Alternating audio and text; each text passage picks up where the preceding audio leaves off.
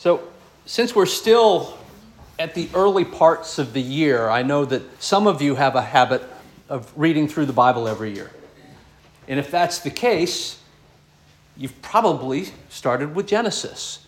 And so Genesis is hopefully relatively fresh in your minds if that's part of your routine.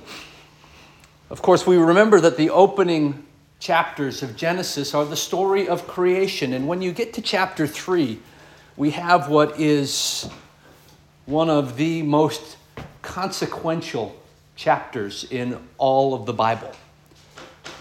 It's the story of the fall of man. And as you may recall, God gave to Adam a simple command You may eat of any tree in the garden, but not the tree with the fruit of the knowledge of good and evil. For if you eat that, you will surely die. Simple, one command. Now, because of the introduction of the fall of man, we know that God said, if you do this, you will die. The consequence of sin is death.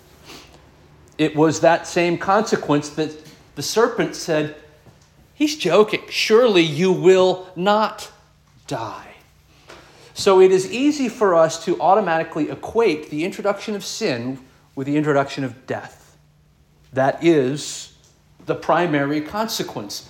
And for us Christians, we realize that the worst effect of it, the ultimate effect of death, is not felt upon our physical death. It's what comes next.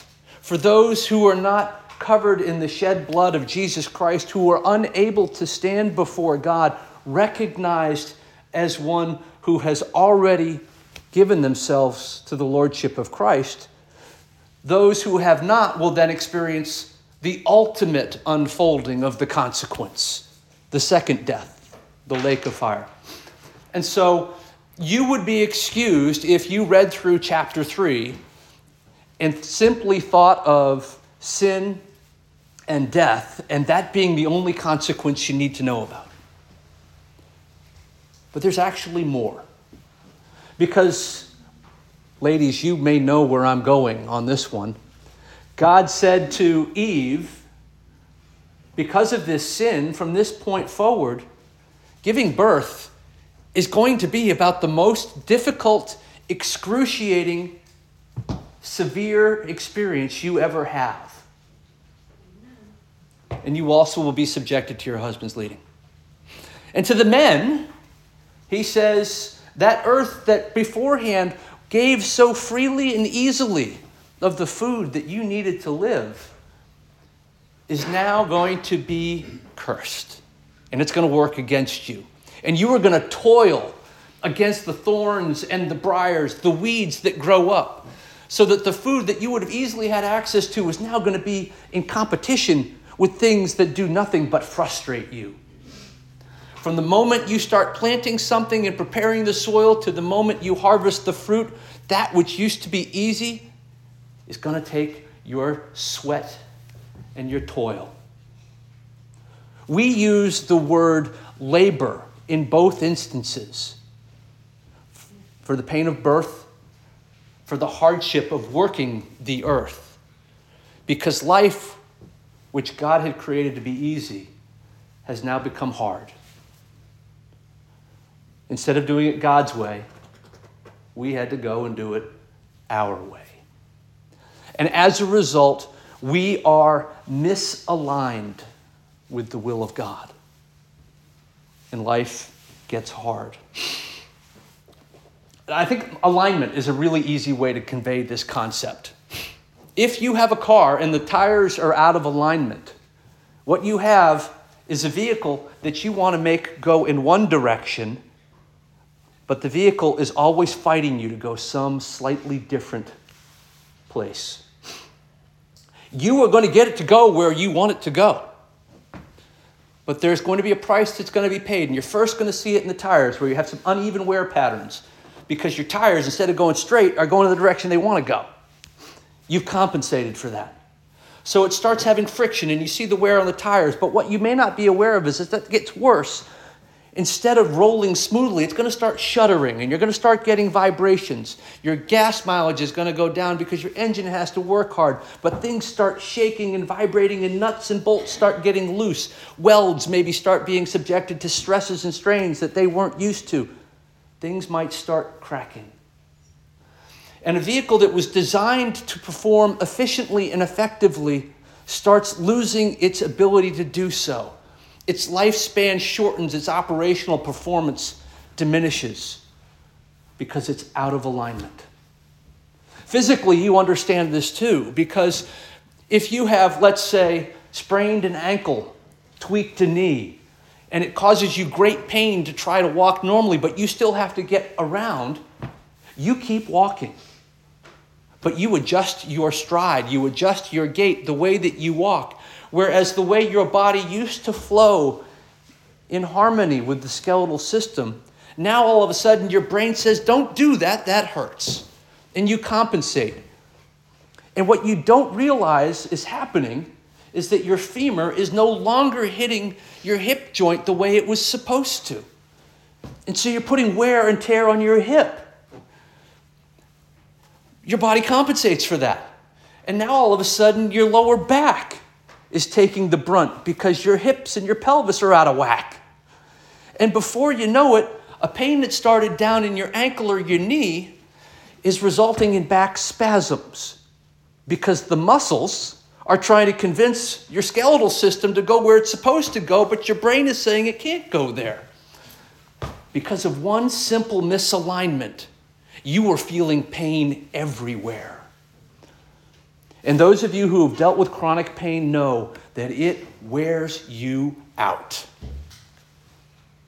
Your lifespan is being shortened, your effectiveness is being diminished because you and your body are physically out of alignment. That's what's happening to all of us, folks. For all have sinned and fallen short of the glory of God. What that means is that spiritually, we are all out of alignment with God. We are working against His purposes, which means we are working against the way that we were designed to function best. And as a result, we are wearing ourselves down. Now, it might be something small, but the problem with small things is that they keep accumulating. And so, if the one small thing affects you today and you don't get relief from it tomorrow, what affects you day after day after day compounds to week after week after week, which reaches the month after month after month. And before you know it, you are just worn out. And now, all of a sudden, because you are worn out, your immune system, which would have easily warded off some kind of sickness, now can't do it. And now not only you worn out, you can't get out of bed. That's not a physical thing. That's a spiritual thing. Sometimes it happens faster. Sometimes you are hit with such a panic attack, such an overwhelming sense of anxiety that you can't sleep. And if you don't get that fixed, a week without sleep will really mess you up. It will wear you out. And if you're not sleeping, your brain's not clearing. If your brain's not clearing, you make really bad choices, sometimes ones you don't even know you're making. That's the way sin affects us. We all experience it. And the further out of alignment we are with God, the more restless our lives become. And that's why so many people are worn out. But this isn't new to us, though. Especially anybody that knows the old time cartoons. You see the old Western ones and you see the graveyards filled. Inevitably, what they have on the gravestone is R.I.P. Because the greatest hope that we all have is that when our lives end, we may finally rest in peace. Friends, this is one of the things that the author of Hebrews is conveying in chapter 4, right here. there is this invitation that was extended to the Israelites that the author of Hebrews is now saying wasn't simply about them, it's about you. It's this notion that, that there is this rest that we need because we have brought unrest upon ourselves, and rightly so. But that was not God's desire. I am not a universalist. I'm not saying that all are saved, but I will say that it is God's desire that none would perish. It is God's desire that we would all enter into his rest. It's stated in 2 Peter 3 9 that says, The Lord is not slow in keeping his promises, as some understand slowness. Instead, he is patient with you, not wanting anyone to perish, but everyone to come to repentance. So, the desire is there, but the reality is there will always be those who choose not to repent, who turn away from this invitation of rest. And so they find themselves facing judgment. And it's important to understand that that's what happens because we say God is love. We were talking about that earlier in the week. And for God to be love in the way that God intends for us to understand love, you must understand that there is no true love without justice. Jesus allows us to escape the penalty because he took it. Justice is performed through the sacrifice of Christ for those who will accept his blood shed.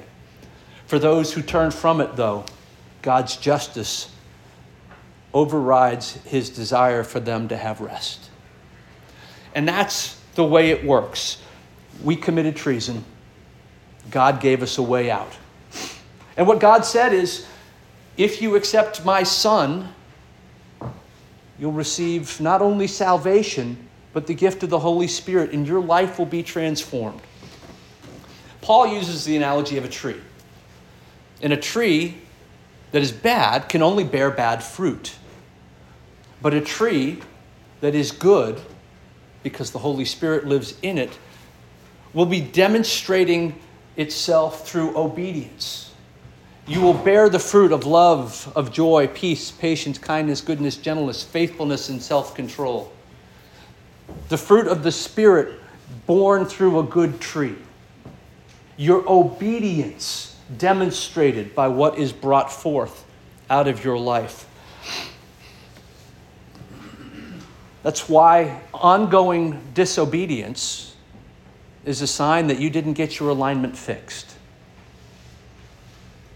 It's one of those ways that we can look and say, you may think that you are aligned with Christ, but your life shows other. I'm not saying that you were saved by works, but saving faith demonstrates itself through your works. Your disobedience suggests maybe you're still battling. Just food for thought there. Now, the author of Hebrews cautions us about that very notion. I said it a couple of weeks ago, I'll say it again. He is essentially saying, folks, don't kid yourself. There were plenty of people who were walking with the tribe of the Israelites on their way to the promised land, looking right, playing the part that didn't get in because they disobeyed. But understand that as the author of Hebrews is saying that, he's also saying this as long as there is breath in your lungs, you who have been disobedient can turn and obey. Now, this is going to result in a message that is both offensive to those who have grown up in the church, but also should be the sweetest music to the ears of those who understand the depths of their sin. Because what it means is that an abortion doctor can repent and receive the glorious forgiveness through Jesus Christ. It means that somebody who was an adulterer can repent and receive forgiveness through the bloodshed of Christ. It means that somebody who was a liar or a thief or a backstabber can repent and receive forgiveness. And, folks, it even means that someone who is a pedophile or a rapist or a murderer who does the most horrible things that we can possibly imagine can, while there's still breath in their lungs, seek the forgiveness of God, repent of their ways, and be washed clean. It's a powerful message. It's a message that we, as Christians, are called to proclaim to the whole world, knowing that all need it and only some will heed it. But it is our call, and we need to bring that message. It is simply this those who believe in God's promise will receive his rest. Those who do not will not. Now, the writer of Hebrews wants us to understand a little bit more clearly what he's talking about. Because when he says a Sabbath's rest, he's not talking about a rest one day a week. And the reality is that we, we know that can't be the case. Even though, yes, our bodies were designed to have a day off, we function better with a day spent worshiping God and taking it away from the rest of the world. But the entire world functions that way. Everybody needs a break. So the promise isn't that we simply will get a day off because the entire world can do that. And that has no eternal benefit. So God's not simply talking about taking a Sabbath day off every once in a while. Now, the text that the author is quoting throughout Hebrews is referencing the Israelites as they approach the promised land for the first time. And he is saying that those who disobeyed God's call will never enter into his rest. So it, he's taking a context that talks about entering into a physical place, the promised land. But the author goes on to say, but that's not what he's talking about either as the end game. Because ultimately, there were many that entered into the promised land, entered into Israel, who were disobedient and didn't receive ultimately what God is talking about. And, and as the author points out, this is something that David writes about long after Israel was established. So this rest comes not from entering a place either. It's not a day on the calendar, it's not a place on a map. There's something more significant to this rest that he is talking about. So, what are we talking about? We're talking about, folks, the rest that finally comes from being properly aligned with God. Having a life that no longer has all those points of friction that come from us wanting to do things our way instead of God's way. And it manifests itself beautifully because ultimately we'll see this fully realized in God's kingdom. When we get there, we are going to be freed of this body. This body that has physical material demands that cause us to look elsewhere as opposed to God. It's not easy to devote yourself wholly and completely to worship when you're hungry. That's why fasting is such a spiritual discipline to be cultivated. Our physical needs get in the way. In heaven, we don't need to worry about that. So, that should help us with another misconception about the rest that God ultimately gives us. Contrary to the way some cartoons depict it, when we get to heaven, we're not going to be floating around on the cloudly version of the perfect La-Z-Boy chair. it's not going to have the massaging function that gets you going because we're freed from all of that. Our bodies weren't designed to recline, our bodies were designed to worship. And so we don't need to worry about sleep. We don't need to worry about paid time off and vacation days. When we are finally in heaven, the fully realized version of God's rest involves worship. Round the clock worship, because that's what we were designed to do. No more misalignment. Perfect harmony our bodies synchronized perfectly with the will of God, and nothing to distract us from it. So, Three things I want to simply recap for you. The most exhausting thing that you can possibly do is to be outside the will of God. Put it another way, it's exhausting when you don't trust God completely. Second thing is that the promise of rest only finds itself truly fulfilled with those who will devote themselves completely to the guidance of the Holy Spirit, acting in accordance with the very Word of God, who I might remind you is Jesus, our Savior, and that the promised rest will only ultimately find fulfillment when we find ourselves in God's heavenly kingdom. Freed of a decaying body, constrained by these worldly needs, and allowed fully to worship God with all of our heart, soul, mind, and strength. Jesus made a declaration in Matthew chapter 11. He says, Come to me, all you are weary and burdened. If you like the other translation, heavy laden, and I will give you rest. Take my yoke upon you and learn from me, for I am gentle and humble in heart, and you will find rest for your souls. For my yoke is easy and my burden is light. I am confident that most of you are familiar with those words. You've probably seen them written, you've probably heard them preached. But do you truly understand what he's saying?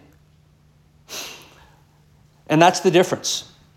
An invitation is presented, but do you hear it enough to accept it?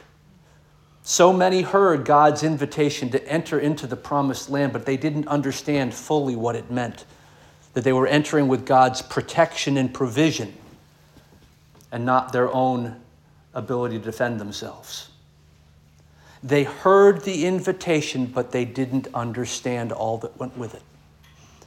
You have Christ's invitation to come, all who are weary and heavy laden, to receive his rest. Not as you understand rest, not as the world understands rest, but as you were designed by your Creator to receive it. And there are too many of us in this world still trying to control the things that we think we ought to control. Because we don't understand that entering into God's rest means that these challenges that come before us, He's already got them. And whether those are challenges about our health or the health of our loved ones, or about our finances and business, and what we think might be a looming catastrophe God's got it covered. Those Israelites turned away out of fear because there were giants and fortified cities living in the land. And God already had a battle plan to deal with them. I promise you, there's nothing that you're facing in your life in a situation that you're working so hard to control right now that God hasn't already figured out the solution. I'm not saying you're going to like what He's figured out, but I promise you, His plan is far better than the one that you can imagine. And so I want to remind you that there is only one solution. And it is that invitation that Jesus himself has extended to you. That if you will turn away from your ways and follow his will and come to him, he's got it covered. We're to close with these words that the author from Hebrews uses. Today, if you hear his voice. Do not harden your hearts. Instead, come and enter into his rest. Amen. Let us pray.